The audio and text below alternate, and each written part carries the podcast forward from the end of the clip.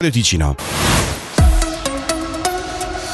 Ben ritrovati dalla redazione di Radio Ticino. Apriamo a Mendrisio dove Lega e UDC non correranno insieme alle prossime elezioni comunali.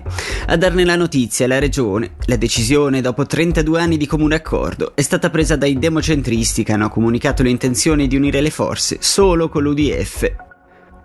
Polo turistico congressuale al Campo Marzio Nord. Il Consiglio Comunale nella seduta di ieri sera ha approvato la proposta della Commissione della pianificazione del territorio. A darne la notizia è la Regione. Un credito di 306.000 franchi sarà quindi destinato alla nuova variante pianificatoria e solo in seguito si stabiliranno i metodi di finanziamento per l'intero comparto. Andiamo a Balerna moltiplicatore in calo di 5 punti dall'80 al 75%. È questa la decisione presa lunedì sera dal Consiglio Comunale con l'opposizione della sinistra che teme le misure cantonali e ritiene la misura a vantaggio dei ceti più abbienti.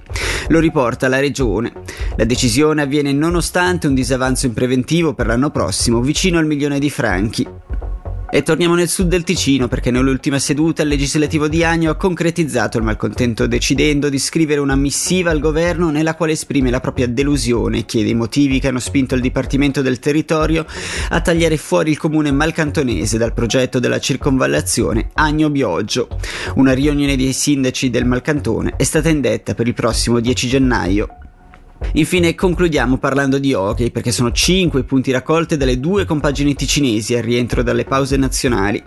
I bianconeri, falcidiati dagli infortuni, si sono imposti nettamente per 6 a 2 contro il Cloten in una partita apparsa fin da subito sotto il controllo dei luganesi. Dal canto loro, in trasferta nei grigioni, i leventinesi hanno strappato i due punti all'overtime contro il Davos dopo essere stati in svantaggio prima sullo 2-0 e poi sul 4-2. 4-5 il risultato conclusivo che sorride ai biancoblù. Per quanto riguarda le previsioni meteo, al mattino annuvolamenti estesi e in seguito un passaggio a tempo per lo più soleggiato, minime previste fra i meno 2 e i 5 gradi e massime intorno ai 12. L'appuntamento per il momento con l'informazione finisce qui, noi vi diamo appuntamento alle 8 con la rassegna stampa di Maurizio Canetta.